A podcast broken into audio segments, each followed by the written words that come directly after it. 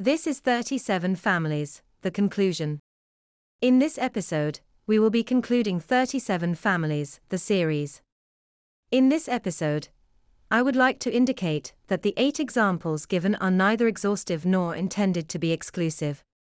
They were chosen merely as a result of the availability of historical literature validating their descendants. Of course, every ethnicity has representation within the 37 families, but not all are recorded in available sources. On further research, given the sources available to this author, it is certainly verifiable that several African kings and queens' descendants can be found within the 37 families. Among these are Oba Oduduwa, the king of the ancient Oyo Empire, which founded several Yoruba lineages and independent kingdoms through his 16 verifiable descendants around 700 AD. Likewise, among these kings are Ezana Aksum, Ethiopian founder of the first Christian African kingdom around 300 AD.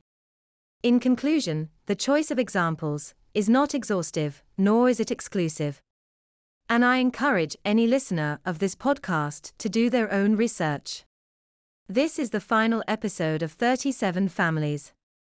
That's the end of the podcast for today.